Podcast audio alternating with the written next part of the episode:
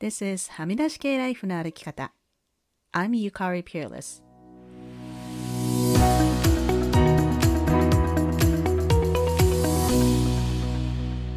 周りが決めた道からはみ出して自分だけの生き方をする人を応援するポッドキャスト。はみ出し系ライフの歩き方。Welcome to episode 218. 皆さんこんにちは。ペアレスゆかりです。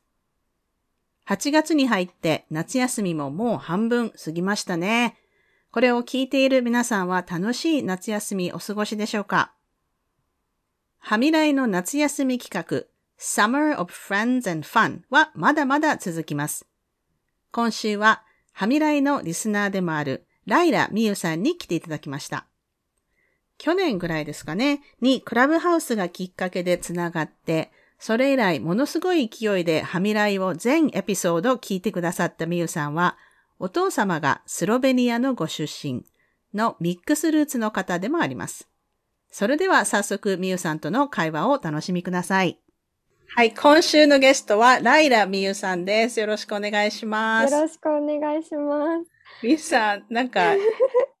こうやってなんか、何、こう、1対1で喋るのって初めてですよね。初めてだと思います。初めてです。うん。えっと、そしたら、あの、最初に簡単に自己紹介をお願いします。はい。えっ、と、ライラミユと言います。ライラがファミリーネームっていうのかな？あのミユがゆかりさんのゆかりさん部分にあたるので、えっと、名字がいわゆるライラで、えっと、ミユが私のあのファストネームです。で普段あのこの部分から自己紹介をすることは実はあんまりない。そのお話きっとこの後していくことになるのかなと思うんですけど今日お声かけいただいたのがミックスルーツだったりとか、うん、あの両親が違うあの国のバックボーンみたいな人っていうところであのその部分からあのお伝えできたらなと思っていてとそのなんでカタカナのいわゆるファミリーネームかっていうと父がスロベニアっていう小さなヨーロッパの国の出身で、えっと、私はいわゆる今日本でいうところのハーフ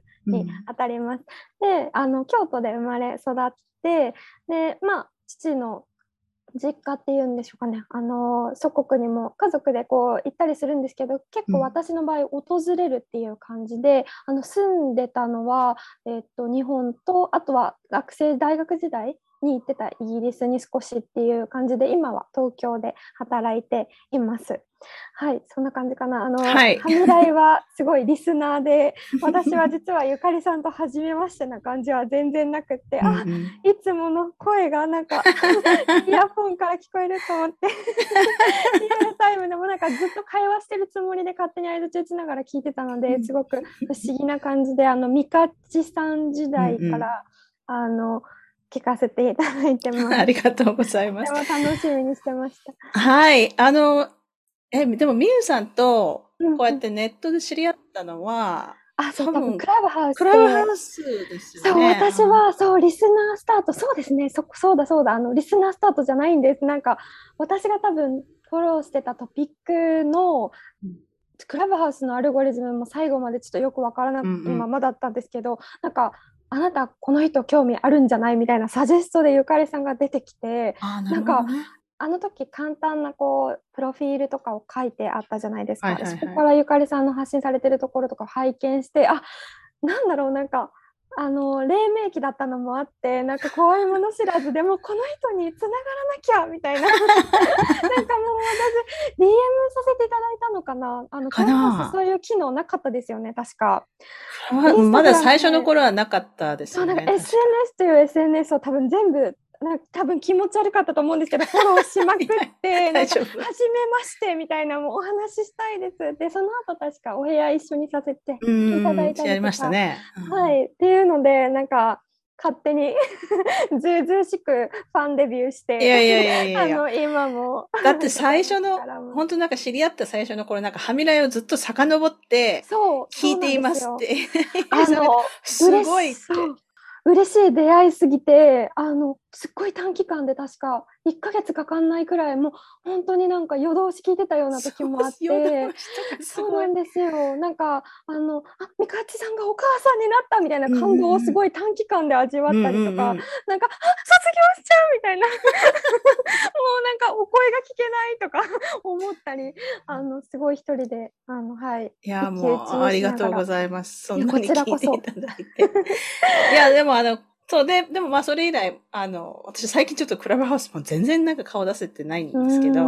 でもまあ普通に SNS では繋がっていて、で、そう、私もこの夏休みだからいろんな人を呼ぼうと思った時に、あ、なんかそう、みゆさん前からね、やっぱりあの、バックグラウンドが、なんかまあこういう言い方もどうかでもけど、ちょっとユニークだからお話を聞いてみたいなと思っていて、はい、そう、お父様がスロベニアの方。そうです。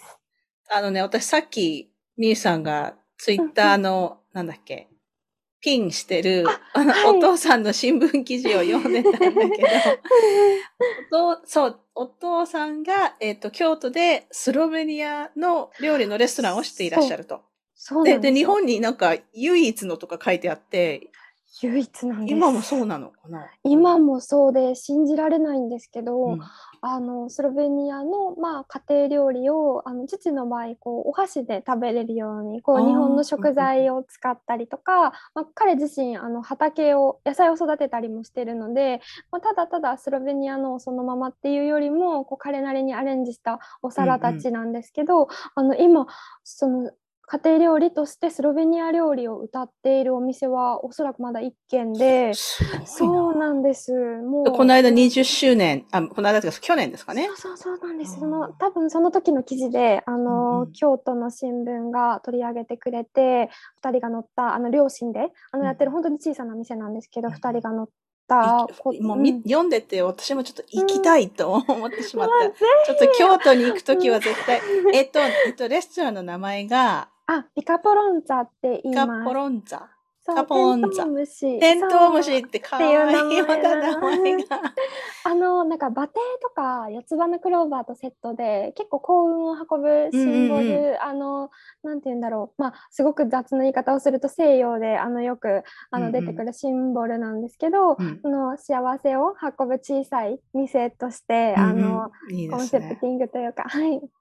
なんかその幸運を呼ぶシンボルって日本で多分一番知られてるのってやっぱ四つ葉のクローバーだと思うんだけど、でも馬蹄とかテントウムシって多分あんまり知らないと思うんですね。まあヨーロッパとかアメリカの人はうちうちにも馬蹄あるし、なんかもらい、もらい物の。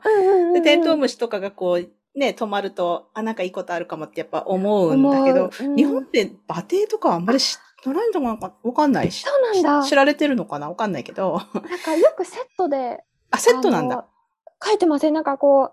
馬蹄にこう四つ葉がくるりんって絡んでて、あの先にテントウムシがいたりとか、ああいうのは全部でもスロベニアあじゃあヨーロッパではセそういうふうにセットで結構セットであのデザインされてることもあってなんか家に結構なんかいい意味でそういうものがカオスに存在してるから 確かにあれたあれたちは全部スロベニアからやってきたのかもしれない。いやそうなんだ。いやそれも面白い。面白い。そっか。え、そうで、私もちょっとね、予習しないといけなかったんだけど、やっぱりスロベニアって、うん。全然もうそのためにあの話に来たので。もうスロベニアの大使、アンバサダーとして、すごいちっちゃい国で、うん、えっ、と、200万人って書いてあったから、大体ね、人口が。そうなんですよ。めちゃめちゃちっちゃい。本当なんか、ね、だって大都市とかで200万とかいる都市とかいっぱいあると思うから。うん、本当にそう。あの、イメージは、京都市民あ府民と市民と京都に失礼だけど私地元なんですけど多分、うん、京都市がほとんどの人口を府の中で占めてるのかな。ななんか多分過言ではないんですけど、うん、そのくらいのみんなで四国に引っ越した感じです。密度的には。なるほど。でそれが国。で大統領がいてみんなで投票するってなんかでもそのぐらい、うん、あの人口が少なかったらいやもうそれでなんかこういいじゃん。ねなんかみんなが投票して大統領決めるっていうので、なんかすごい、なんていうのかな、なんかいいな、そういう国とか私は。シンプルで。まあそう、シンプルだし、なんか、すごく、あの、私は大好き。でも、あの、住んだことがないっていうところでこう、うん、なんだろうもう一つのなんか心の中でホームタウンとしてこう力をくれ続けているからこうすごく冷静に見ると若干美化しちゃってる？なんかこう素敵なところであってほしい、あのなんだろういつでもあるもう一つの帰れる場所ってなんかちょっとキラキラして見ちゃうところはあるなと思うけど、でも本当に素敵な国で、まあ、今ちょっとなんでしょう。あの、まあ、分断がとか国内で言うとなんか政治的にこういろんな意見があってとかこう向こうに住んでる家族、友人と話すとあのイシューがないわけじゃもちろんどこの国もないんですけど、あのすごくカルチャーとしては私は大好きで、なんかあの父が出身じゃなくてもスロベニアのことを知ってたらファンになったんじゃないかなって思うような国ではあります。うんうん、なるほど、うん、そうでもやっぱり日本でね、そう、最初私スロベニアって、え、ちょっと待って、スロバニアじゃないのかと思って、それはだから、その新聞の記事にも書いてたけど、スロバキアと間違えられる。そうなんですよ。スロバキア。でもスロバキアはチェコスロバキアって前言ってたから、ななんか、言わ、そ、そう言われると、あ、なんか東欧のあっちの国なのかなと思うけど、スロベニアって言われると、あなんかもう全然想像がつかないっていうのが私の、正直なリアリティなんだけど。あじゃあ、スロベニアちょっと、はい、あ紹介してください。そう、アピールしちゃおう。お国自慢を、えっと。そうですね。あの、ヒストリー、その、今おっしゃった、なんかもっとどあのどうだったっていう統合的なその歴史で言うと、ユーゴのうちの一つの国だったんですけど、うんうん、あの幸運なことに、あのおお辛いね、あの、あなんだろう、歴史があった国もたくさんあると思うんですけど、スロベニアはこう戦火があまりなくというかそのユーゴが崩壊っていうのが正しいんでしょうか？あの分裂する時にあのそんなにこう戦争いわゆる戦争みたいなものがなくて、まあ、済んだなんか父も帰らなくて済んだぐらいあのイメージで言うと、父当時日本にもうすでにいたんですけど、あそうなん。かこう帰らなきゃいけなかったりしなかったくらいで、で国境っていうんでしょうかね、そのユーゴの時から変わってないんですよ、ラインラインというか形が、うんうん、ほとんど。だから当時からスロベニアっていうふうに呼ばれてたしエリアとしては。うん、であの結構そのエリアで自国として成り立て経済があのこんなことに成り立ってたので割と早いうちにこう EU に入れてもらって、うん、安全に独立というか今のうんうん、あの状態になっていてで、えー、とそうだなカルチャーとしてはその四国くらいに京都府民が住んでるんですけどなんか湖も地中海も、えっとまあ、山も川もっていう風に、自然がすごく多くって、うん、あの人間の住めるところって 少ないぐらいあのよく言うとなんかヨーロッパの緑の宝石って言われてるくらいあのそうなんです。あの本当はヨーロッパの国内だとツーリスト人気とかも結構高くて、うん、あの避暑地にされてたりとか、まあ、スキーも有名だったりとか結構なんだろう。派手じゃないけどあの、うん自然のレジャーはすごく豊かで、うんうん、であのそれこそ川とか山とか湖に分断されてるからあの地域によってカラーが結構違うまま今、それぞれに育ってて、まあ、イタリアの国境に近いところは本当に電車でイタリアまで行けちゃったりするぐらい、うん。うん、イタリアに近いイタリア語を話す人もすごく多かったり、山あいはいまだにこうアルプスっぽいあの文化で、うんうん、あの主食もねあのカラーが結構違ったりします。なんか北の方はなんかじゃがいもにそれこそジビエグリルシチューみたいなのを食べるし、海寄りだとこう地中海料理あの、イメージするこうパプリカとかを使ったような、うんうん、あの赤いというかお皿が多いし全部マイルドではあるんですけどなんかヨーロッパのいろんな国の特徴をこう、うんうん、タイニービットこういいところにギュッとしたような小さい割に、えーと、イタリアとオーストラリアとあとハンガリーとかにも囲まれてるんでしょ？そうですね。そこをお伝えしないと、うん、そう北がほとんどまああるだからどの辺と思ってる人はそうです、ね、その辺を想像してください。ヨーロッパの地図で。オーストリアの南で、えーとイタリアの東です。そこから言うべきだった。だからその長靴の履くところ、あ長靴ってなんか オートでちょっとイタリアってこう長靴長靴の形で、あの、足入れるところの、うん、あの北を上に地図を見た時の右右右の方。にちょんってついてる、うん、あのベニスとかよりさらにこう東の小さな国です。えっ、ー、と、で、お父様は、えっ、ー、と、最初、ん？研究者として日本にいらっしゃったと。厳密に言うと学生だった、うん。あの交換留学でなんか変な人で あのなんか国費とかもらって交換留学しにあのドクターを取りに来たのかな。あの京都にあの来てうん。でまあおそらくアカデミックな道に進むことを話を聞いてると期待されてたと思うんですけど、うん。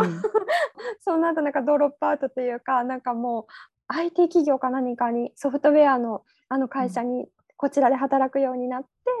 であの職場でお仕事でおそらく母と出会ったはずです。はい。うんうんうんうんうん、でも、まあ、いわゆる会社員っていうのは辞めて、あそうです。今はあのシェフにうんうん なんか当時からパーティーとかするときは結構ホストになりがちというかなんかスパイスから引いてカレー作るような感じの人だったらしいんですけど、なんかそう多分 Why not でお仕事に今はなってるのかな。んうん でもそれで売り上げが20年ね、そうですねすごうんい。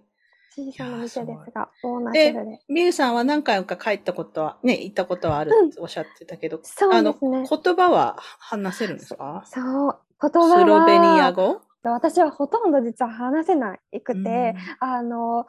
すごく自分ではそれが嫌だ嫌だなんですけどうん嫌だなんですけど変な日本語だな。なんか父がすでに私が生まれた時にこう変な関西弁を使いこなすくらい 日本語に堪能で母とも基本的に日本語を使ってました。であのお家には当然父はあの英語だったりスロベニア語の方が多分コンテンツとしては楽な言語だからこう、本とか父が見てるようななんていうのかなエンターテインメントはこう英語が多かったんですけどなんか私たちにこうスロベニア語で話しかけるみたいなことはあんまりなくてなんかこう、んん。なんかね父ってすごくあんま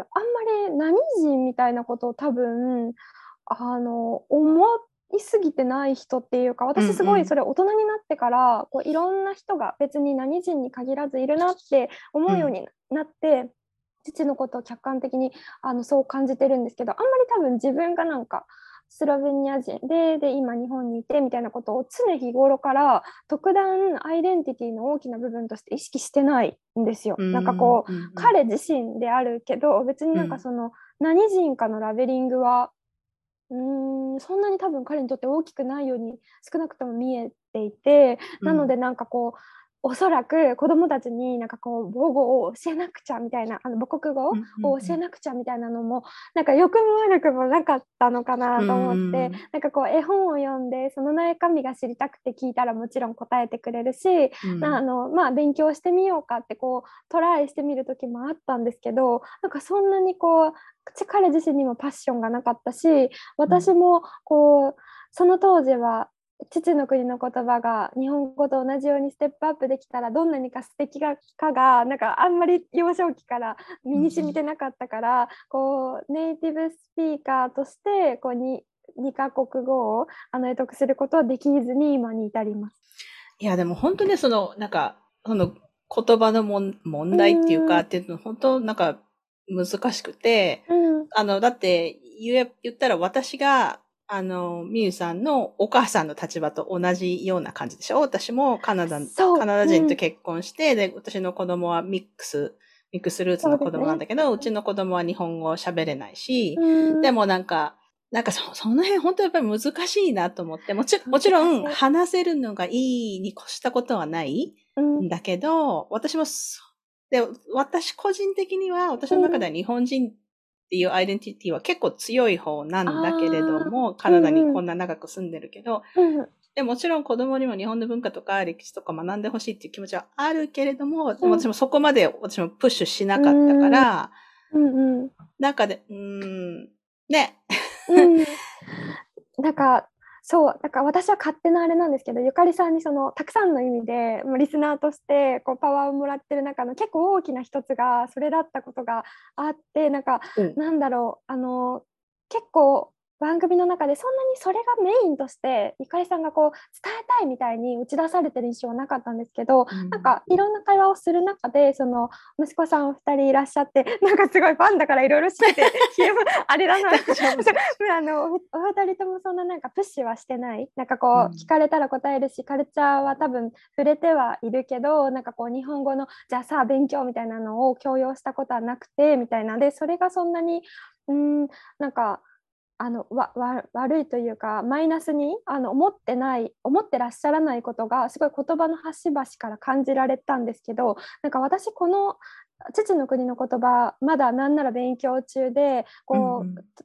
働いたことはあのもちろんその言葉だけを使って学校に通ったこともないサマースクールのすごい短期間とかしか行ったことがないっていうのがなんかなオートマティックにこう残念ねみたいなあそうなんだっていうリアクション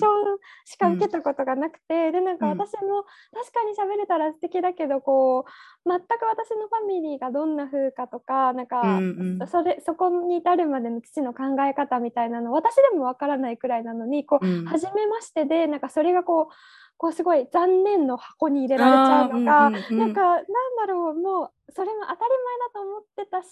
疑いもしなかったけど多分どっかであの私の一部がもやり続けてて、うんうん、え なんか私残念な人なんだって。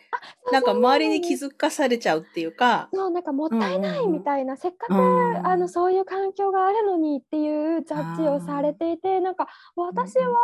このミックスルーツで得れたことだったりとか、まあ、今は完全にあの良かったなって思ってるんですけど、まあ、別にそうじゃなくてもあの生まれてきてよかったけど今はその両親のあのヒストリーも含めてすごい良かったなと思っててでもなんかそこに至るまでいろんな段階の私に対して必ずそのトピックは残念箱に勝手に誰かに入れられてたからなんかすごいあのいらないフィルターだったような気がして、なんかすごいゆかりさんの話話し方なんかそれは別にメインにされてないことも救いでなんか私は別にあの息子2人が日本語話さないことは別にこうなんだろうそういうものそうなんですっていう事実として語られてたことが、うん、あ私もこれってただの事実だみたいな。別に勉強したかったり話せるようになる、そうそうだからそう勉強したかったら自分で勉強できるから。できるし、ね、なんか別になんか二十数年経っちゃっただけでなんか、うん、なんだろうリタイアメントしてからじゃあスパニッシュ始めますみたいな人なんて5万といるのに、うんうん、なんか何をそんなにデフォルトで残念な自覚を持っちゃってたんだろうっていう、うんうん、なんかこうふわって軽くなったのがあってなんかすごいお礼をずっと言いたかった。そう言 言えた。ありがとうございます。いやいやありがとうございます。いやでも今すごいあのなんていうのかな。あちょっとまだ日本語が出てこないけど、うん、You put it very well、うん。あの、言いたいことはものすごくよく私も分かったし、うん、あの、そうね。うん、確かに。そう、だか勉強したければ、あの、ま、よくある話で、その、私も子供の子供の頃ピアノを練習してすごい嫌いでやめちゃって、うん、あの、大人になってからもうお母さん。なん。で私に無理やりやらせなかったのとか、それは、あの、語学とかでもそうなん。だけど、はい、いや、本当にやりたいなら自分でやるから、そうそうね、そん。な子供の時から、まあもちろん。子供の時からやるのが、なんていうの？多分みんなそれが楽な道って思ってるからですよね、多分。結構なんか効率って現代社会においてこう美化されてるというか、もうなんか問答無用で良いものとカテゴライズされちゃっているから、なんかそう思うのかな？なんか別に私がその当時のいわゆる吸収力できっと興味関心を向けていた先が他にあったから、あのその語学にそのスロベニア語っていう意味では向かなかっただけでスロベニアのカルチャーだったりとか、なんかその父の作る料理しかりあのどんな国かみたいなところにすごく関心があったしあの十分その時のスポンジで吸い込んだはずなので、なんか別にもったいないとか断念とかはなんか、少なくとも誰かに言われることではない。お前に言われたくないよ、ね。そう、だからその、本当に今ね、最高の最初の5分10分で話してくださったけど、うん、やっぱりそのスロベニアっていう国が好きで、やっぱりこうやって私に教えてくれる、うん、教えることができるっていうのは、やっぱりその、そのなんか、あ、そこに愛があるから、うん、ね、その、たまたまその言葉が話せないだけで、ね、だからそのもったいないとかそういうふうにそれはでもやっぱり失礼ですよね、そういうふうに言うのは。そうですね。うん。なんかあの気づけただけですごくなんか防弾チョッキになったので今は、うん。あのなんかちょっと残念懐かしいね。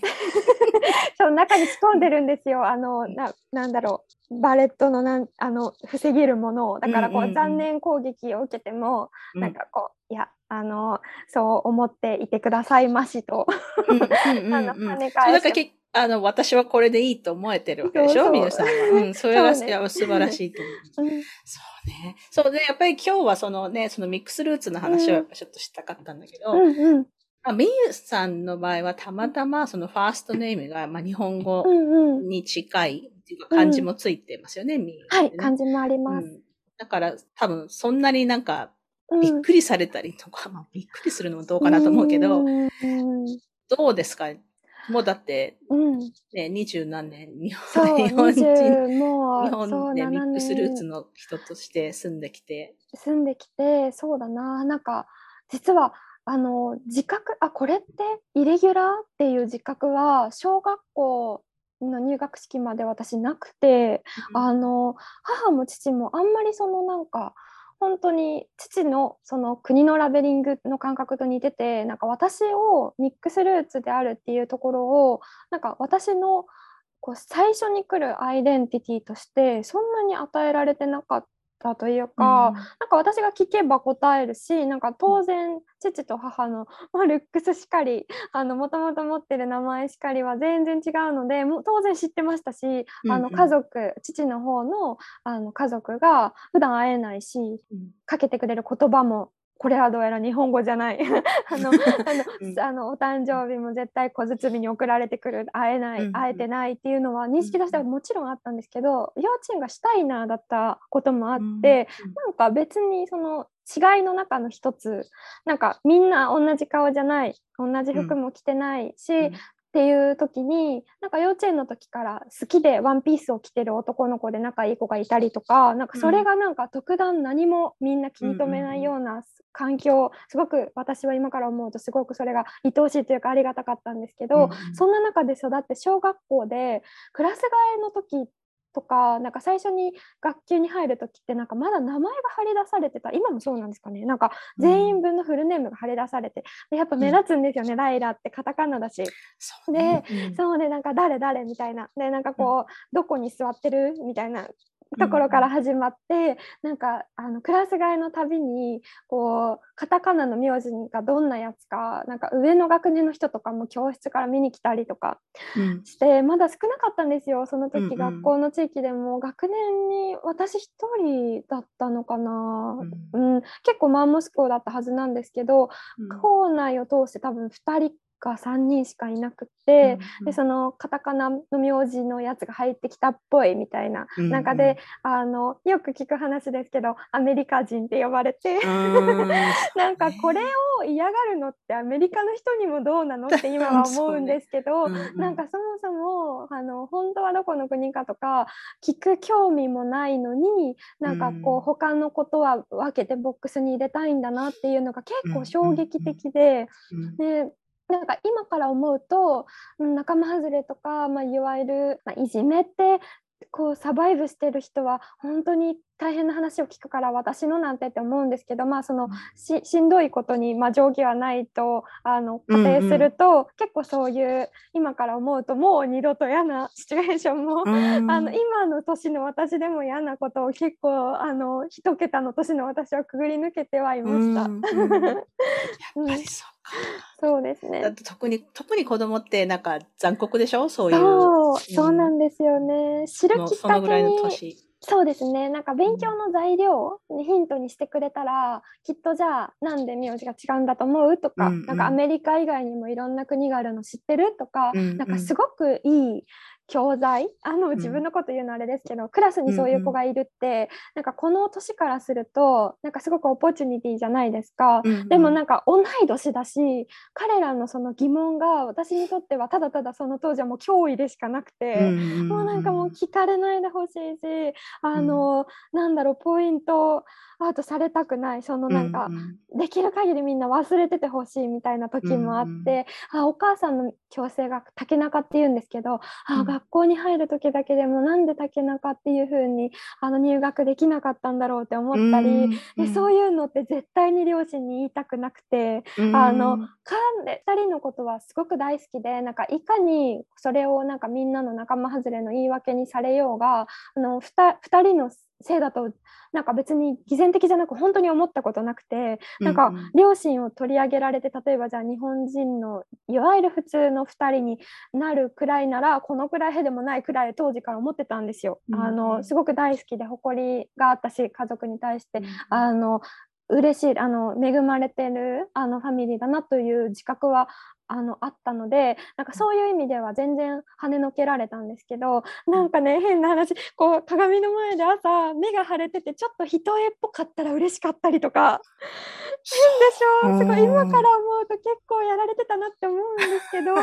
なんかあの時々ね夜泣いちゃったりとかなんか映画見て例えば家族であの次の日なんか「あ目腫れてるね昨日よく泣いたね」みたいな笑い話をしても、心の中ではなんかすごい一重っぽいなんか誰々ちゃんと誰々ちゃんと一緒な感じ今日みたいな。そんなに目立たないかもみたいな。こう眉毛がしっかりしてることとか、うん、もうなんだろうな。なんかこう日本人独特の色白で黒髪ストレートサラサラでみたいな女の子たちが同級生のほとんどで、うん、なんかその感じに私がなんかどうしてこんなにアジャストできてないなんか無意識にこうなんだろうもやもやざくなんかなんだろうじくじくあの、うん、こんなにこう言われるのはなんか私のこの違うところが原因でなんか一日だけでもこう吸ってこう普通の顔して 座っておれらいられないかなとかなんかそんなことも考えてます。うんよく覚えてる。なんか切ない話を聞いてると。そうでもが、例えば学校の中だと、そのやっぱり名前がわかるから、その名字がカタカナでっていうので目立っちゃうっていうのと、でもその学校じゃないところ、だからもうそれこそ今とかでも言われるでしょ、はいうん、もしかしてハーフですかとかって言われない？言われる、言われます。で、初対面の人から？そう、初対面の人でも、うん、あ、ちょっと減りました。で、あの、私、東京で今、あの、お仕事して生活してるんですけど、うんうん、東京の好きなところの一つで、それを言われなくなった格段に。ああ、なるほど。あの、やっぱりちょっと、私その時なんか空港っぽいっていう表現をよく使うんですけどなんかこういろんな人がいて当たり前っていうか、うん、空港っぽい ところが大好きで、あの旅行とかすごいあのニューヨークとかも大好き。あのロンドンでいた時もすごくあの居心地が良かったんですけどこの居心地よさってその長年あのいろんなカルチャーの発信源として憧れてたからか非日常からか何なんだろうって思ったらなんか必ずしもそれだけじゃなくてなんか空港っぽさなんかこう、うんうん、いろんな人がいてそうそれだけじゃなくてお互いがそれが別になんだう。ん、だから、なんか、だから何？っていうか、あなたなんかみんなと違うねってこう、うん、あの注目されないってことでしょ？そう、別にそう、そうワットっていうか、そう、そう、そういい意味で、そう、いい意味で、なんかそこは覗いたところから、じゃああなたは誰で何をしててっていう会話があるのがすごくなんだろう東京で増えたのであの、うん、そこは訂正というか今はそんなにこうああ嫌だなって思うシーンはすごく減りました。でだからその多くの人に対してこう苦情を申し立てる気はないけど、今でもすごい多いし多分悪気はないんだろうけど、うん、数としては多い。なんか小学校の時からさてはこれ私こうやってちんと教室に並んでたらただの名字カタカナのちょっとよくわからない子だってなってからなんか外の世界へのアンテナは強化されたと思っていてなんか別に私の名字だったりとかじゃあ同い年でお父さんが日本人じゃないこと以外に話すトピックがある世界に今から思うと無意識にすごく行こう行こうというか、うんうん、なんか接点を窓を増やそう増やそうとしてて、うんうん、なんか両親の友人とかと話すのって大好きだったしなんかこう年上大人の友達みたいなのがすごく大好きで、うん、な今から思うとすごく彼らが同じ方がなないことというか別に同じである必要性どころかなんか同じなんてこう結構なんか人それぞれフィルターを介してなんか仮定してしまってるだけのことでなんか年齢、職業を、まあ、パッションを持ってることないしなんかすごくいろんな世界にに無意識に多分いろんな形を見ることでなんか別に私だけが違うとかなんか私が違ってどうこうじゃなくなんか世界っていう中の1ピースだなっていう感覚を得れていて、でまあでもそんな中でもやっぱりハーフっていうのが第一声に来たりとか、うん、うん、あの聞かれたりとかなんかああだからそんな感じのあのお顔なんですね。なんか接客の第一声がハーフですかだったりもします今でも。ん。なんかもう諦めて出るけどその時は店をなんか紹介の第一声がハーフとかが一番ショックかな。なんか初めましてでえ、じゃあもうす。でにみゆさんを知っている人が、誰かに、こちらみゆさんで彼女はハーフですとかっていう人がいるんだ。一番答えそうそう、なんかいいこともあるし外の世界を広げられるっていうのはすごくポジティブだったところだけど一番食らうのはそこですね。初めましてで聞かれるのはまあまあ店員さんもまだね。って見てる中でもうネタ切れなのかなとか、うん、なんかもうちょっと可愛い服着てあげればそれ褒めてもらえたかなとかなんかこう挽回の余地があるんですけど、なんかこう誰々ちゃんまあまあ私の場合ライラちゃんであのハーフやね ん。私京都出身で言われたり、うん、なんかデートでたまたまなんかこの人いい感じかな？みたいな時になんかたまたま外でその子の友達に会った時に第一声「ハーフやねん」って言われた時あもう、うん、あのこいつねえなと思って、うん、次にデートに行かなかったりした事件もある。そうだからねこれあの最近、まあ、だから本当なんかみ、私の見ている SNS の世界イコール世の中じゃないっていうのは、本当この間の選挙で、うん、あの、再三思い知ったんだけど。印象的でした、あれ。でもやっぱり、それでも少しは良くなっているような気がするんだけど、未だにやっぱり、うん、いや、ハーフかっこいいとか、うん、もうなんか、で、それ、だから褒めてるから、いいじゃんってやっぱり思う人がいるみたいで、うん、本当なんかその辺の意識が、まあ、その前よりはね、多分変わってると思う。うん、最近東京ではちょっと減ったって、うんうん、本当なんか、減りました。うん、10%ぐらいかもしれないけど、うん。まあ、でももうちょっと、いやいや、もうちょっと、ね、そう。あの、まあ、このポッドキャストを聞いてる皆さんはそういうことを言言わないと思うんですけど。すごく安心して今の。もしそういうことを言ってる人がいたら、うん、あの、そういうこともね、だから言われて嬉しくないっていうのを、なんかもっとどんどん広めていきたいなと思うんです、ね、確かにそうだな。私もなんか安心して、さっきのなんか、2回目、2, 2回目じゃなかったかな。なんか次のデートに行かなかった話とかもめったにしないけど、なんかリスナーさんに勝手に、あの、絶大の信頼を置いて話しちゃったりしたんですけど、なんかこう、愚痴っぽく聞こえる、褒めてるつもりだからこそ、なんかこう、すごい、なんか贅沢みたいなことを言われることもあってあのそのあのハーフ、うん、あのであるっていうところがこうファーストのアイデンティティではないんだよっていう話を、うんうん、なんかこう勇気を出してしてみたりしても、うん、うんなんか私がすごく思うのはこう私が頑張って別にハーフまあ、いわゆるその今みんなが言うところのハーフになれたわけじゃない、うんうん、獲得したものじゃない、うんうん、あのみんなと同じようにこうワンノブ奇跡図であの父と母が出会ってあの偶然彼ら2人のちょっとなんだろう DNA 的なところがちょっと遠かったからいわゆるミックスなだけでみんなミックスだしあれ。そうそうそうそう あの、うん、なんかたまたまなんですよ。私はなんかもう生まれた瞬間こあのこの方偶然目覚めたらたまたまミックスだっただけで、うん、なんか、うん、何の私のエフォートもそこにないのに、うん、なんかいいねとかかっこいいねって言われても、うん、なんか申し訳ないけどうん両親は好きだけどなんかそれはこうなんだろう偶然たまたま彼ら2人が そういうあのネイチャーだっただけで 私の功績じゃないんですっていう。でなんか別に頑張って獲得した称号でも何でもないんだよって話をして、なかなかあそっかって思ってあの言ってくれるケースはまあなんか言ってくれそうな人にしか最近はそれを話をしないのもあるけど、うん、うん、そうですね。これね、これあの、分かってくれそうな人はやっぱり LGBTQ の人とかは分かってくれると思うんですけど、やっぱり、なんかあるたびにこいつゲイやねんとか、あの、あのゲイの人とか、絶対言われて嫌だ。いや、違う、ゲゲイ以外にも、あの自分にはアイデンティティがあると、他にも得意なこととか、ね、好きなこととかあるのに、たまたま私もこの間、これ、みゆさんがツイートしてたんだっけ？あの、なんだろう。あの、共通のお友達のトリトルさんっていうツイッターの方が、だからその、異性愛者に、なんで結婚したいの？って聞かないのに、なんで同性愛者にそれを聞くの？って、なんで結婚したいの？って、いや、じゃあ、私もなんかこれからさ、自分のことを、いや、私は異性愛者でってもわざわざ言おうかなと思って、なんか、もう、そなんか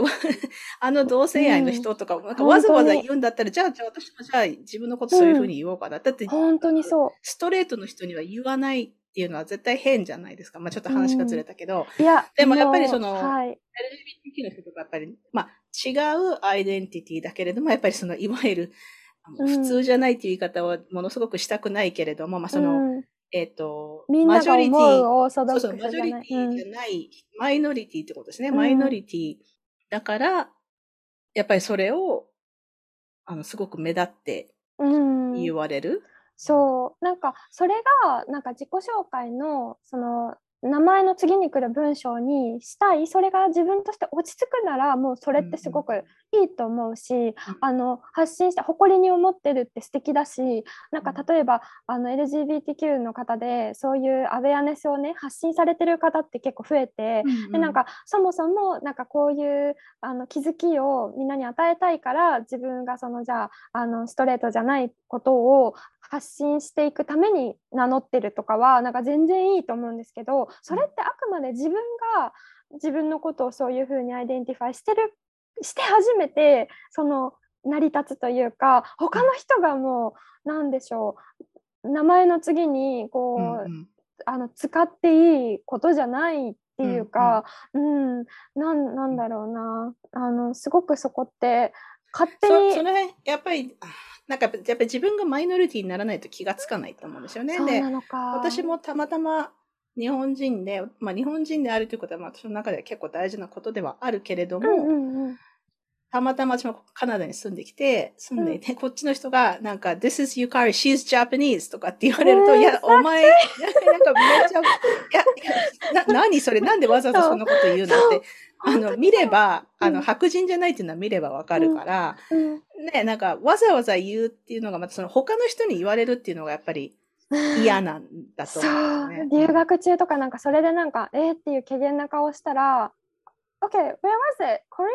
Chinese? で、なんか、うん、あ、間違えてた？みたいな、なんか、どこ、どっちだっけ？韓国、中国みたいな聞かれ直すと、うんうんうん、いや、そこじゃねえよ、違和感っていう。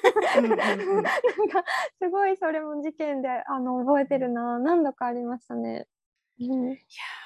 うん、やっぱりみんあの人間、どこに住んでる人も一回マイノリティになるのは大事と思っていて、そうなるとやっぱりね、あ、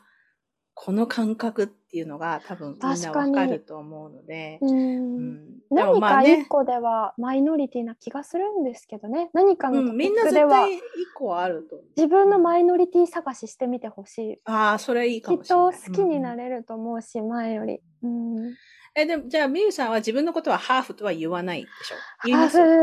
フ、なんかダブルっていう、あの、うん、なんか聞かれたりしたら、自分で言うときは、なんかハーフですっていうのはあんまり、なんか、うん。うんなんだろうハーフっていう単語を責める気はないけど今日本で使われてる文脈で好きになれないタイミングが多いからなんかわざわざその単語の波及力を広めることに加担しなくていいかなと思っていて、まあ、ダブルとか、まあ、ミックスです、でそれ以上興味があるならクォーターなのいやお父さんがあのあれだから、まあ、いわゆるダブルですってあの詳しく話したりとか、あとはまあハーフなんかなんて呼ばれるのがいいなんかハーフって言っていいの合ってるのかな？っていうリテラシーのある人には、うん、あのなんか嫌な人も多いからなんか最近はダブルって使うようにしてて、うん、なんか私は人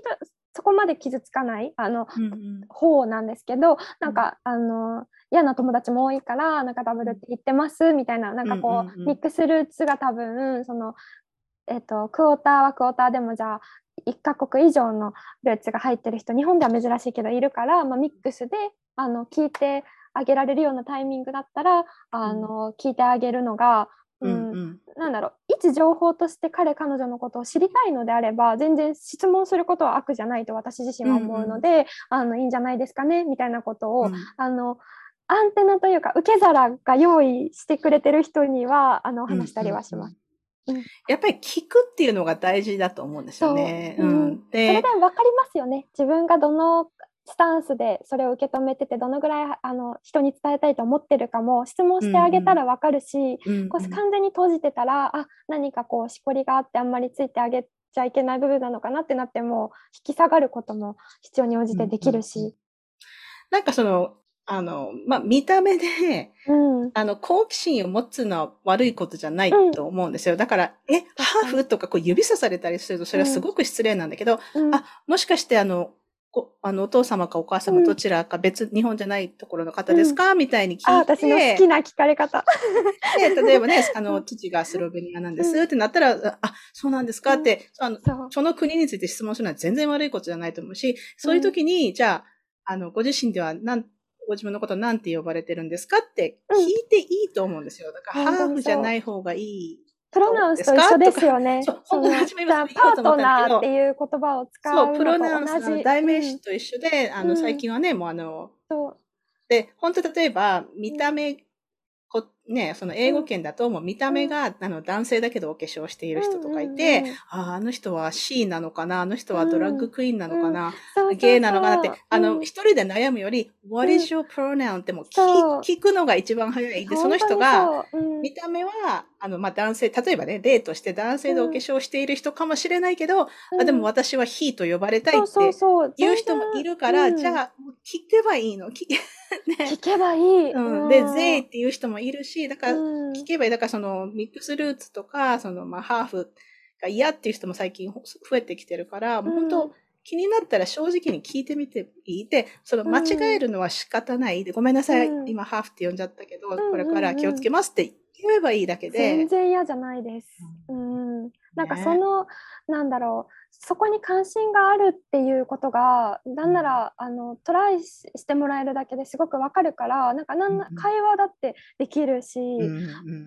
知りたいその私について知りたい。でそういう他のカルチャーの人と会う機会があったらきっともっとあの最初のハードルを下げてあの仲良くなれるきっかけにしようとしてるって勝手にわかるし、あの傷つけようとしてない限りなんかこうハテナを抱いてくれたらなんか必ず、うん、あの嫌な気はないと思うんですけどね、なんかそのいい悪いのボックスに入れない方がいいのかも。なんかこう、褒めようとしてなんかプラスアルファのことを言っとけば大丈夫っていうのは、そのその彼彼女の良いのボックスがみんなと同じ箱かどうかはわからないから、これってどっちに入れる？なんか逆効果のねこともあるし、ね、どうラベリングするのがお互いに心地いいかは、うん、なんか本当はなんかプロナウンスとかもねなんか3つどころの騒ぎじゃない。なんかもっとたくさんあってもいいのかも、うんうん、なんか LGBTQ でもどんどん増えてプラスとか増えてますけど、うんうん、あんなのもう全アルファベット分ぐらい多分私あると思ってて、うん、なんかたまたまこういう時にあの重なる人が多いからじゃあこれはこう呼びましょうみたいになってるだけで、うん、なんか すごい無限そんなこと言い出したら無限だし、まあ、ルーツや、うんうん、あのセクシャリティに関わらずそれってなんかそこがみんななんでしょう知りたいなんか分かろうとするところだけ共有できたらどんなにか素敵だろうって思います。うん、いやいい話だ。なんか、めちゃめちゃ喋って、喋っちゃったんですけど、盛り上がっちゃった。えっと、そしたらですね、質問コーナーに入りたいんですけど、大丈夫でしょうか？ぜひ。えっ、ー、と、これまでで直面した最も大きな試練は何でしたか？そしてそれをどうやって乗り越えましたか？うん、これ考えてたんですけど、と自律神経失調症になってしまったタイミングがあって、うん、えっ、ー、と、高校受験の時とかかな。中学3年生から、うん、一番しんどかった時はおそらく高校入学までのいわゆる受験生の期間、うん、で、うん、その後ねなんかご経験された方いらっしゃるかもしれないんですけど結構ね癖みたいになるところがあって、うん、あの中学のその受験の時に一度こう多分その目みたいなものができちゃって、うん、あのこう大学受験の時にもう一回やってきたりとかね、うんうん、こうそう症状としてはなんか中学校の時は自覚できてすらなくてで高校生の時はこうちょっと心療内科に行かなきゃなまあ私は通うだけで済んだ。あの入院とかは大丈夫だったんですけど、うん、なんかカリカリになっちゃったりでこう、あの心療内科の先生にあの相談しながらこう過ごしたりして乗り越え方。うーんなんかねあの付き合っていくのかなって思って今全然元気だし、うん、なんか多分当時もそんなに周りにもなんかよもや私が心療内科に行っているなんて、まあ、自分で言うのもなんですけど、うん、多分思われてなかった。あの、うん、あのいろんなタイプがきっとあるんですけど私は、あの睡眠とかは取れてたし学校にも行けてたしあの受験もどちらもなんでしょう。それこそどちらも志望校に大丈夫に入れたりしたので、うん、なんかこう分かりやすくこの時のクラッシュがなんか自律神経を失調していたからでとかは言言ったこともないし実は初めてです。うん、あのそうあの友人ももしかしたら知ってるのはすごいごく少数とかでででも付き合っていくものというかちょっと一度崩したら、うん、良かったきっかけというか付き合っていくなんか崩れかねないものとしてなんか気づかれてない人ももしかしたらいるのかなとか,、なんか精神病も私なんかあの名前がつくかつかないかだと個人的には思って、みんなこう何か絶対にあって、それをこうじゃあこういうふうに診断を受けるトライをしたり気づけたりっていうきっかけでこれをこう呼ぶらしいって思ってるか思ってないかの差みたいな風に当時すごく思ってで大学でなんか心理学とってもなんか納得してもいろいろ解決したりとかしたんですけどなんか今も、うん、克服できてるって言い切るあの自信はまだないけどすごくあの大きかった私にとってすごい効果があったなって思うのはなんか数年後の私に登場してもらうんですよ。あの今もう何でしょう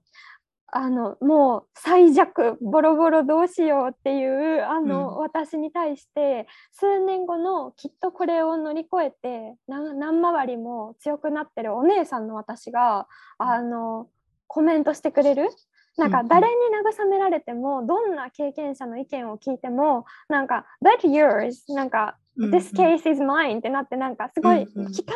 ない感じになっちゃうけど、なんか私の言うことって私だからあのなしかもこれをもうするあのオーバーカムした結果の私だから未来なんですよ。うん、でなんかどうどう彼女がどうしたのかきっと方法は教えてくれないかもしれないけどなんかすごくサポーティブでちょっと大人なお姉さんの私が、うん、あの私は大丈夫だよってあのなんでしょうあのここに来れるあの無事に治るあの、うんうん、でそんな私だったら今どうするだろうとかなんか逆算みたいに考えることができて、うんうん、大丈夫な私なら今この困ってる状況をどうやって発想するんだろう切り抜けるんだろうってなんか未来の私を召喚して時々やってきてもらってました。なるほどね。うん、すごくね、これおすすめ。すごくいいと思う。うん、面白い。ありがとうございます。OK。じゃあ、えー、10個質問しますので、はい、深く考えずに答えてください。1番、飽きずに何度も見れる映画は何ですか？あこれ、あの、考えたい時と考えたくない時で、2個答えてもいいですか？考える力、なんか映画の外側まで考えたいタイミングの時は、レオン、うん。あの、うん、うん、が大好き。好きな人多いよね。で、考えたくない時は、プラダを着た悪魔です。ああ、本当何も考えずに楽しめる。確かに確かに、あれはいい。私もあれは好きです。OK、2番。子供の頃の一番恥ずかしい話は何ですか？まあ子供の時じゃなくてもいいけど。恥ずかしい。えっとね、あ今でも恥ずかしいぐらいで、あの私、あのーすごく男の子っぽかったんです小学校の時とか、うん、でなんかあんまりなんか女の子男の子を意識していない、なんて言うんだろう、自分が男の子だったらいいのにとか、逆に思ってな、なんかこう、すごく無頓着で、なんか男の子っぽい服の方が動きやすいし楽だし、なんとなくボーイッシュって言われる方がたちに合ってるな、みたいな感覚で、なんかお父さんともすっごい長いことお風呂一緒に入ってたり、で、うちはそれが普通だったので、お風呂屋さんに、小学校に入ってから男に入っちゃったことが今決まってますよね、7歳とか。6歳入学してすぐかな。なんか小学校入ってすぐ1年生とかの時に、なんかまあ先週まで幼稚園だったじゃないですか。で当然お父さんがその日お風呂屋さん連れてってくれて多分両親もそこまで考えてなくて、同級生に会ったんです。男湯で。もうねあのその日から絶対なんかもうなんならお家でもちょっと気が引ける感じになっちゃって、なんか 超恥ずかしかった。それはわかる。今聞いててもこっちがなんかちょっと脱衣所で気づいたからよかったんですけど。え、じゃあ気づいて女湯に入ったの、うんえっとね、その時確かお母さんが一緒に行ってなかったから、うんうん、選択肢もなくてお父さんと一緒にいて、うんうん、多分入らずに上がった。で、ね、父に言えなかった。なんかそんなの気にするなって言われたらどうしようとか、うん、変な人だから、うんうんうん、思ってなんかお父さんやっぱりなんか今日いいみたいな。すごい。うんうん、でもわかるわかるその感覚。そうなんですよ。いやありがとうございます。あ恥ずかしい。覚えてるかなあの子。OK、じゃあ3番。今何を読んでいますか？もしくは最後に読んだえっとね、ちょうどおととい読み始めたメトロポリスっていう、なんか Kindle なんですけど、うん、なんかベン・ウィルソンっていう人が書いてる、なんかさまざまな都市国家の成り立ち、あの父がおすすめしてくれて、英語なんですか？あの、あ、そうそう、なんかね、うん、ゆかりさん知ってるかな？これ映るんですかね？こんな。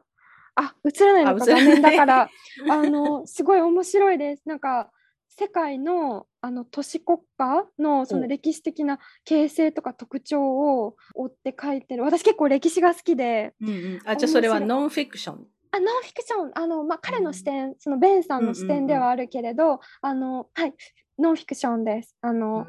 うん、彼のおそらくパッションあふれる研究の成果を楽しく書いてくれてるから、全然、私そんなに歴史は特別研究とか全く勉強してないけど面白く読んでます。なるほど。面白そう。OK。えー、4番。無人島に島流しにされて一つだけ持っていくことを許されました。何を持っていきますか？これね、ロマンチッチな回答したかったんですけど、私行きたくて、あの、無人島に？行きたい、行きたい、あの、えっと、サバイブって意味です。生き延びたいので、うん、あ生き、生きたいとはい、あの、愛用中のブリタを持っていこうと思います。あの、水ね。うん。水大事大事。そっからいろいろ考えます。うんうんうん。OK。えー、じゃあ5番。一番よく使う絵文字は何ですか？はあ、目。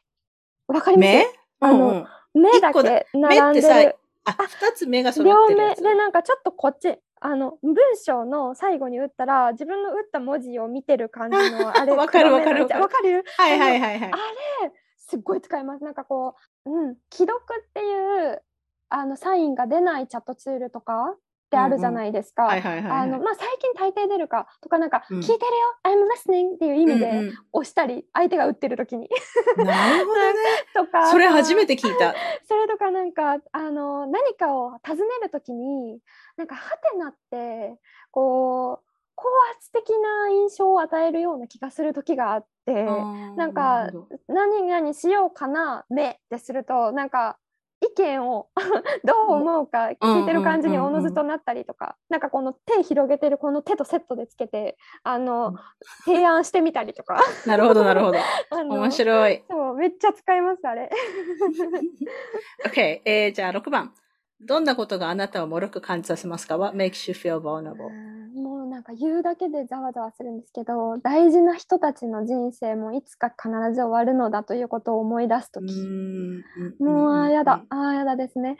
うん、それまさに本当バルネラブルっていう感じ。やっぱり嫌だなんですよ。なんか、うん、自分の大変なこととか死とかはなんていうか、うん、受けてたってやろうじゃないかって思えるけどなんか、うん、あの日本スロベニア限らず家族たちにもそれが待ってると思うともう勘弁してくれってなる。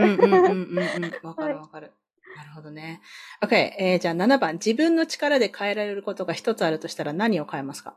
歴史教育。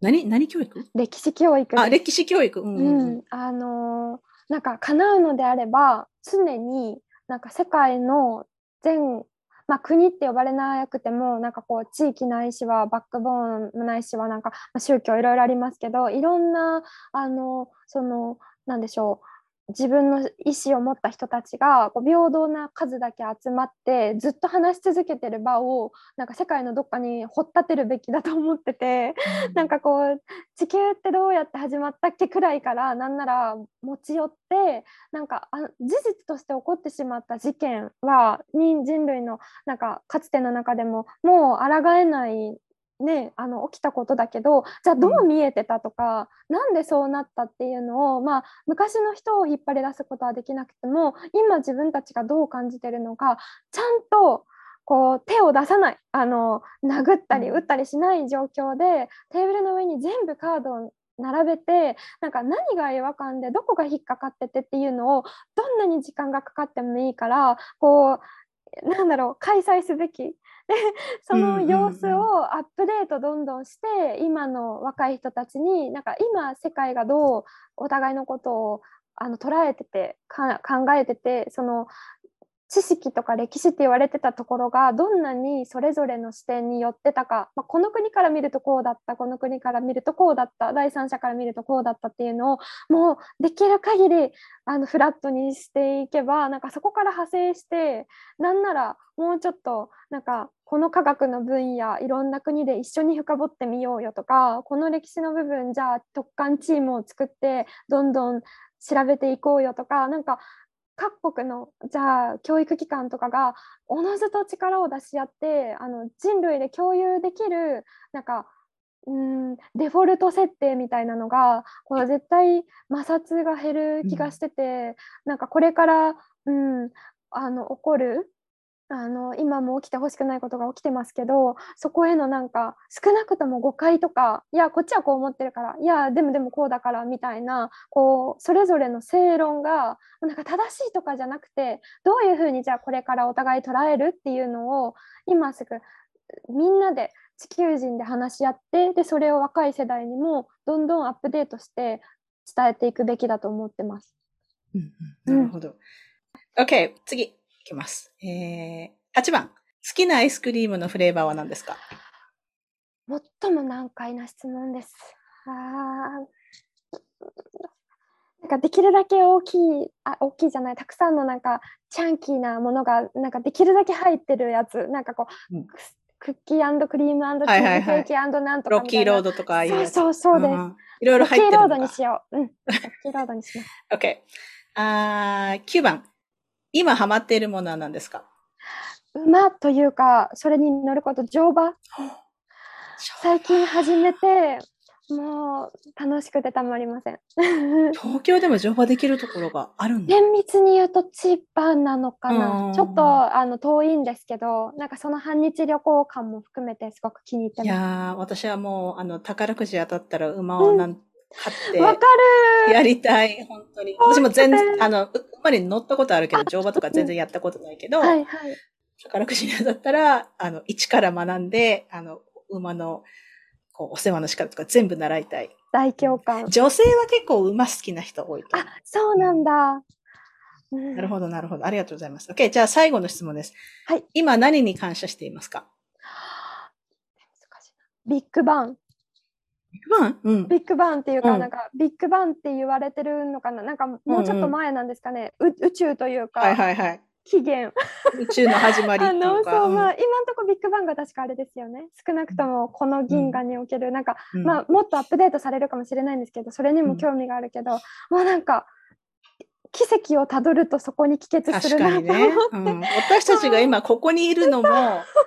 か、もうなんかそれ考え出すと、このなんか、この丸い、なんか土みたいなところに、私たちはそこに立っていて、それなんか宙に浮かんでいて、そう。で、私はそこからなんか家を建てたり、ビルを建てたりして、テレビ作ったり、そうなんですよ。なんかインターネット作ったり、飛行機作ったりとかして住んでるんだけど、でもよく考えると私たちはこの、この宇宙っていうところにポカンと浮かんでいる、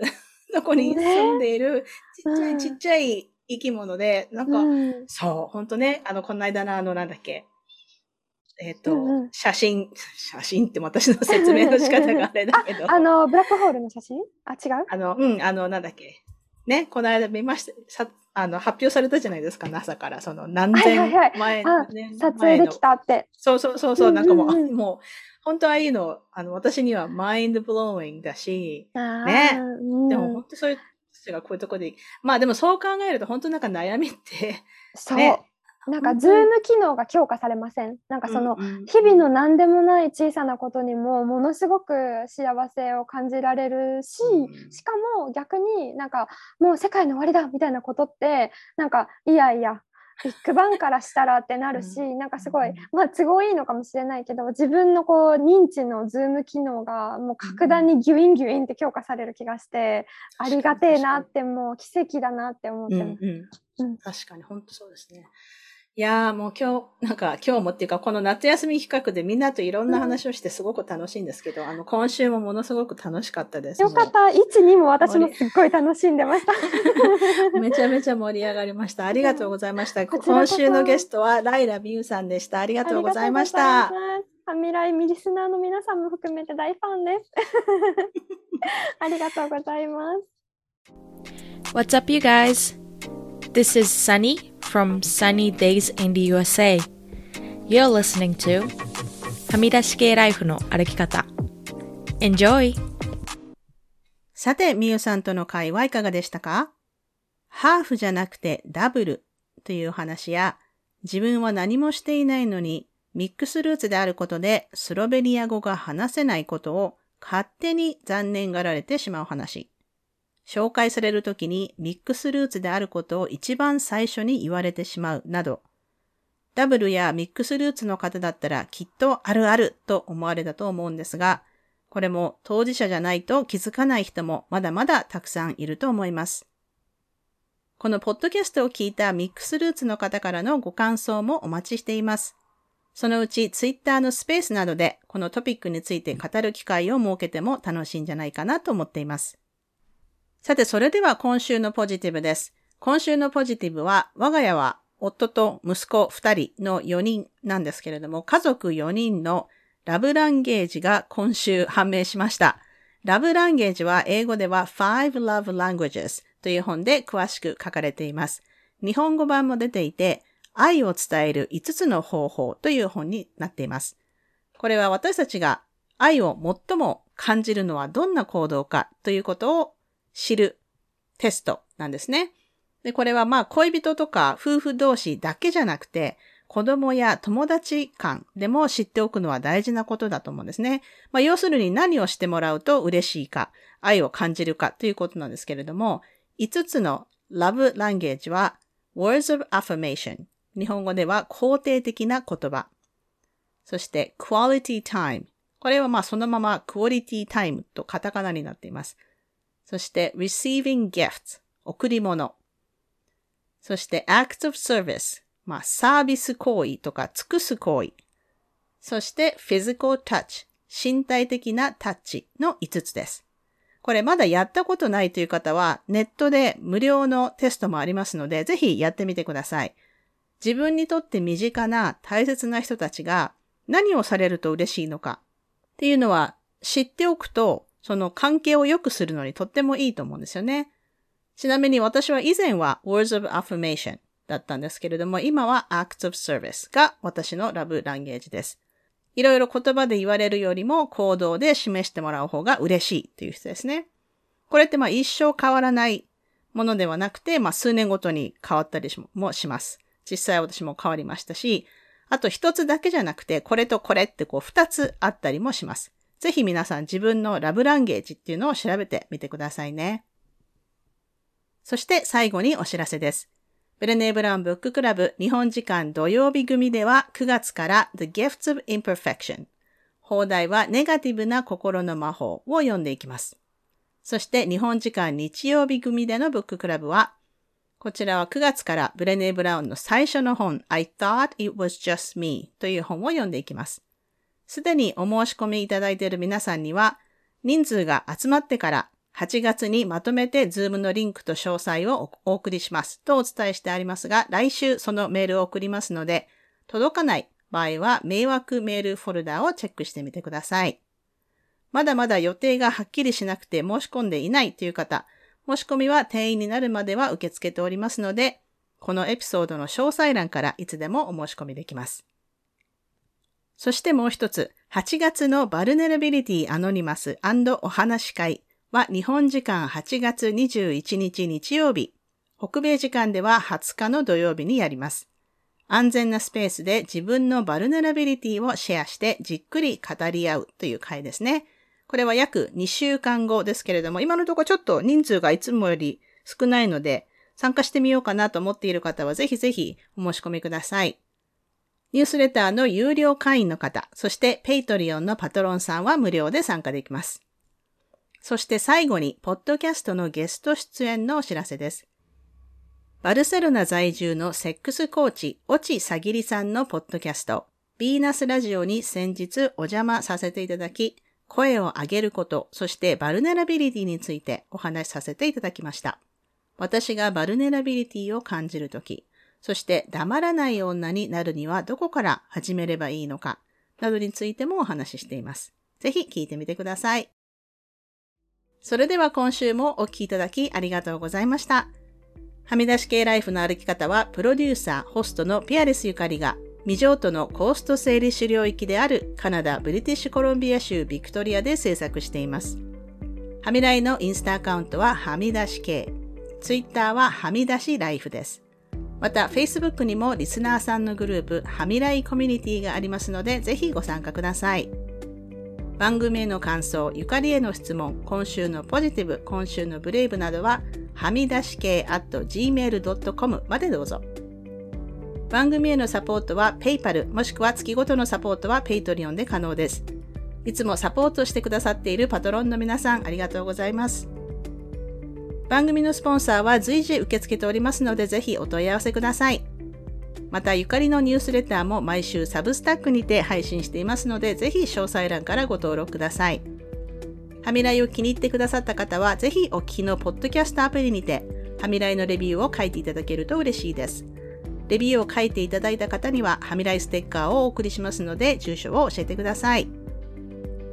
さて、ここまで聞いてくださった方に今週の内緒話をお話しします。今週の内緒話は、なんかですね、魔が差して、ツイッターの有料バージョン、これツイッターブルーっていうのがあるんですけども、に加入してしまいました。1ヶ月6ドルちょっとで、これ日本にはないと思うんですけれども、ちょっとま好奇心で加入したんですけれども、何ができるかというと、ツイートをした後にちょっと時間があって、その間だったら編集できるとか、あと一部のニュースサイトだと広告が出ないとか。でもですね、このツイッター自体に載っている広告は消えないんですよね。なので、あの、全然割に合わないと思います。6ドル高いよと思うんですけど、まあ、この1ヶ月終わったらキャンセルする予定ですけれども、まあ、皆さんは6ドル無駄にしないでくださいね。というわけで今週も黙らない女、黙らない人でいてくださいね。Be brave, be kind, but don't be silent. Your voice matters. Stay safe, everyone, and thank you for listening. Bye!